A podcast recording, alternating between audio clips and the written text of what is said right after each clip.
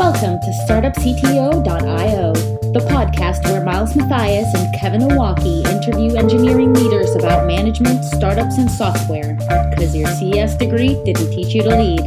And now, StartupCTO.io.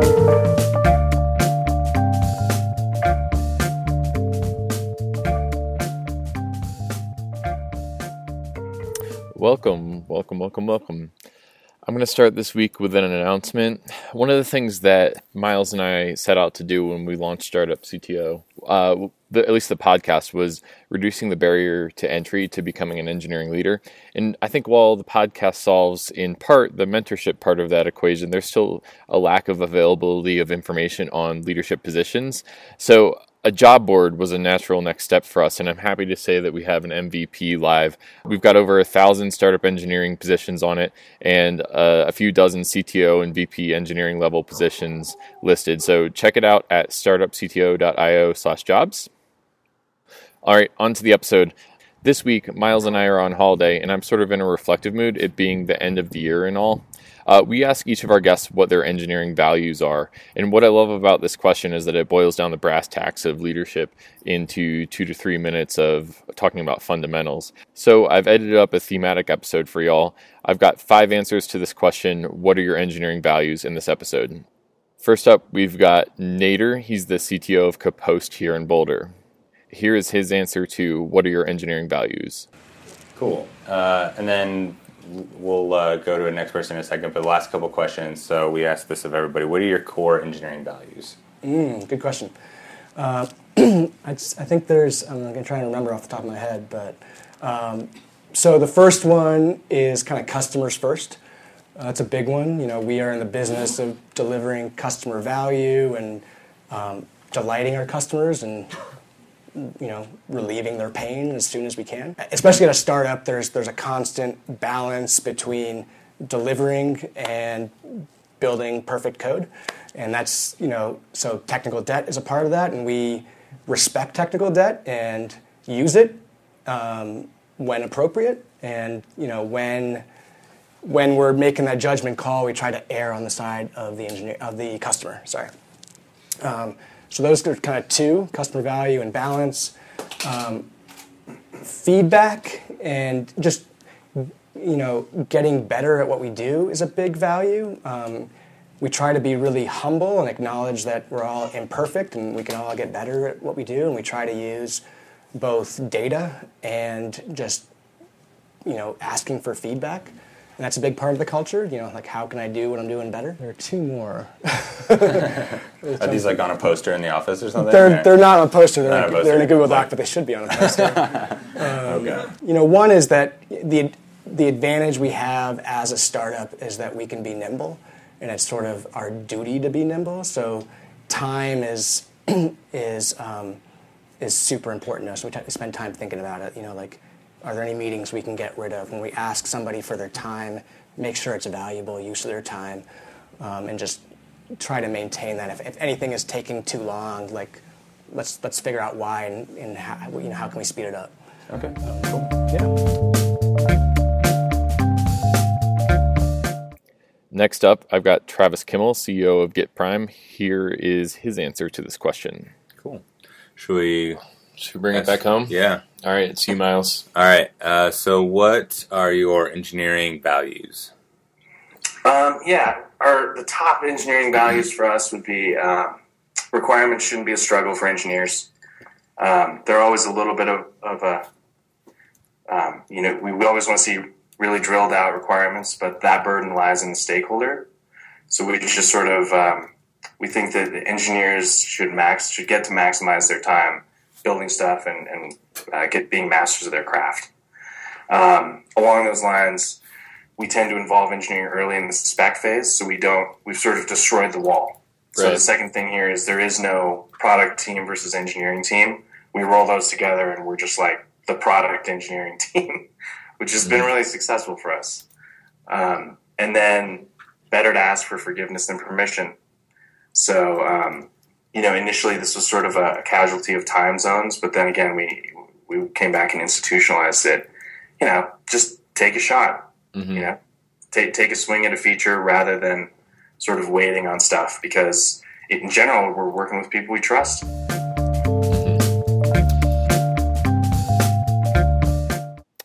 Third in our episode is Julia Austin, CTO of DigitalOcean. Here's her answer. Next and in last final question that is, uh, what are your engineering values? So, my fundamental values are don't put process in for the sake of process. So, process that makes sense, that's light and elegant, so that we can get our shit done, right? Um, that keep customers happy. That uh, value of collaboration and it sounds like motherhood and apple pie, but teamwork and going back to that other point of we all have to do this together. It's not just one person's job or one team's in a job. Mm-hmm. It's it's uh, uh, even if you're building a website that's super simple, there's some interdependency there. You know, it could be with your finance team, it could be anything, but you're building it mm-hmm. together. Mm-hmm. So I think that that's a big part of it. And then um, another engineering specific core value is the customer experience. It's very specific to DO. It's about some simplicity, right? So, um, all right, you've built it. Did, is it a, a, hack that's ugly, or is it really something that resonates with our customers? Right? Does it make sense for us? Uh, would we use it as developers? Does it does it feel like it should feel? And that's very subjective. You can't build a dashboard for that. um, but people know it. You know, they asked me in the beginning at, at DO when I kept saying DO simple, DO simple. Uh, what is that? Can you write that down? And I said, nope, because you'll know it. we'll all know it because it's going to be a bunch of iterations, and, and you'll just see something and say that does that doesn't feel simple to me. Um, you shouldn't have to measure that. So that's part of my engineering value, and that's again not just the customer's experience and that it's simple, but uh, a process between two teams or between two engineers or between a product manager and a salesperson and a marketing person should still feel DO simple. Let's not overcomplicate things. Okay, those are some great values. Mm-hmm. Uh, I like uh, DO simple much better than the uh, the KISS acronym. uh, so I think that's awesome. Yeah, yeah, it's got a nice ring to it, right? yeah, stupid, right? Also, doesn't insult you at the end of it, you know. so that's, that's a that big positive yeah. right there. Number four is Manuel Matke, Chief Innovation Officer at Opportunity Education. Here is his answer. Sure. So, what are your engineering values? I think it's a great question. Um, I, I, would not say that we have defined them in a way that I would rattle them off from a list, but I can say that there are values that are alive in engineering every day. One is that we want to be practical now and ship code, but we also want to keep an eye on the fact that we see our product moving very significantly in the next few years. And finding that right balance of shipping something now, but also setting it up in, in such a way that it can grow and scale and bend very significantly is important. And so I have a lot of conversations with uh, my colleague who runs the engineering team of what optimal architecture is in every case. And I feel one engineering value is to hold architecture very lightly and to be very flexible and sometimes go bigger on architecture than I might want in order to ship quickly. And sometimes to say, look, we can see the refactoring around the corner, but we'll ship this anyway. So holding architecture very, very thoughtfully and making architecture decision in the context of the overall product strategy, I think is a very important piece. That's number one.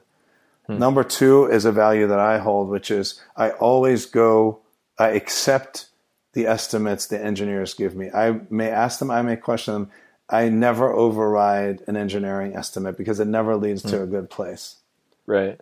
That doesn't mean I'm a pushover and I'll take anything and I'll blow every timeline but I, I feel very strongly that I, if I don't respect their expertise, they'll start sandbagging me anyway.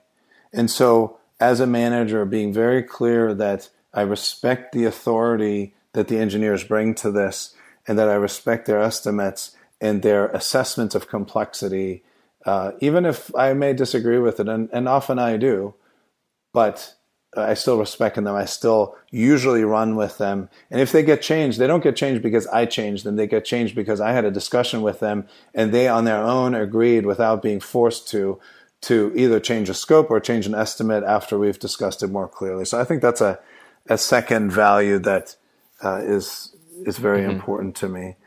And I think the third one I would say is that we're all fallible and that nobody should get too attached to the product because it's going to get torn apart all the time based mm-hmm. on customer feedback. And I find that I've seen this with a number of engineering teams that people do get attached to the code they write and the way the product is. And you get the eye roll when you come back and say, that thing that we just shipped two weeks ago, we got the feedback and here's how it needs to change. And they're like, come on, that, that, that can't be real.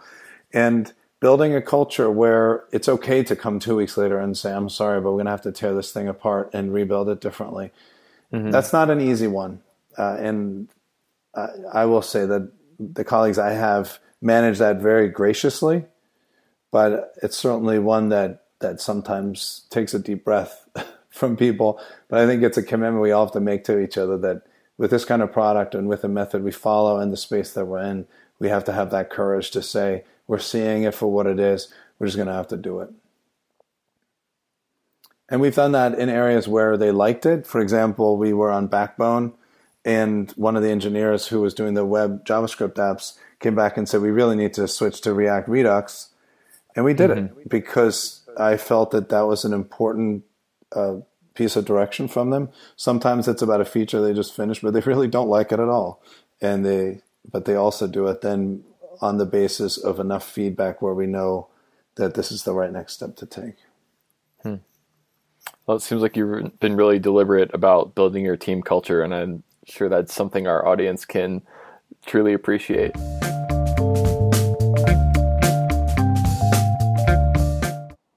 Last is Maria Gutierrez and Glenn Vanderburg. We did a joint episode with them. Uh, Maria is VP Engineering at FreeAgent, and Glenn is VP Engineering at First. Uh, their episode was on distributed teams, and here are their answers.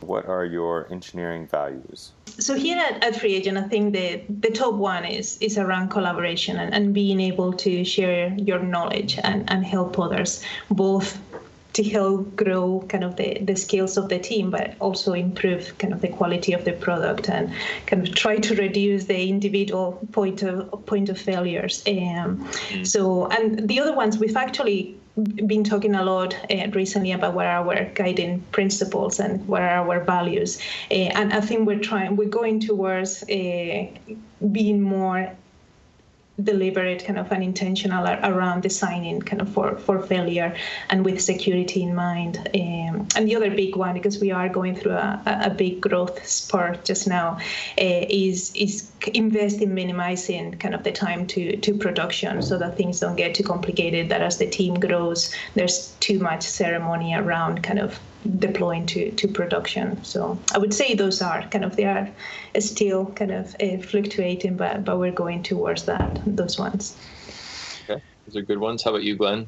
Um, for me, I mean, I could go on about this for a long time. Um, but the one that I keep hammering on a lot uh, recently, um, I strongly believe that software development is a branch of engineering. Um, whether we like that or not, uh, or think it's a very mature one or not. Um, uh, it is. And um, the best definition of engineering I've ever heard, and unfortunately I'm not going to be able to get it word for word, but it's like um, engineering is the use of heuristics to achieve a, uh, to best achieve a desirable outcome within the applicable constraints.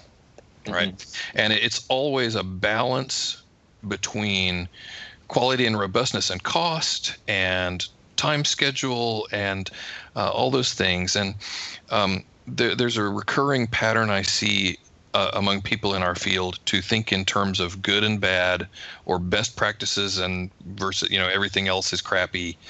Um, right. There's there's one right way to do it, uh, and uh, I really try have tried to train myself, and I try to uh, encourage the people I work with to think in terms of uh, costs and benefits and risks uh, and rewards and um, consciously make those trade-offs instead of implicitly take trade-offs that somebody else decided were a good idea in some context and blindly apply them to uh, all the contexts you work in. Hmm. So articulate trade-offs. That's a good one.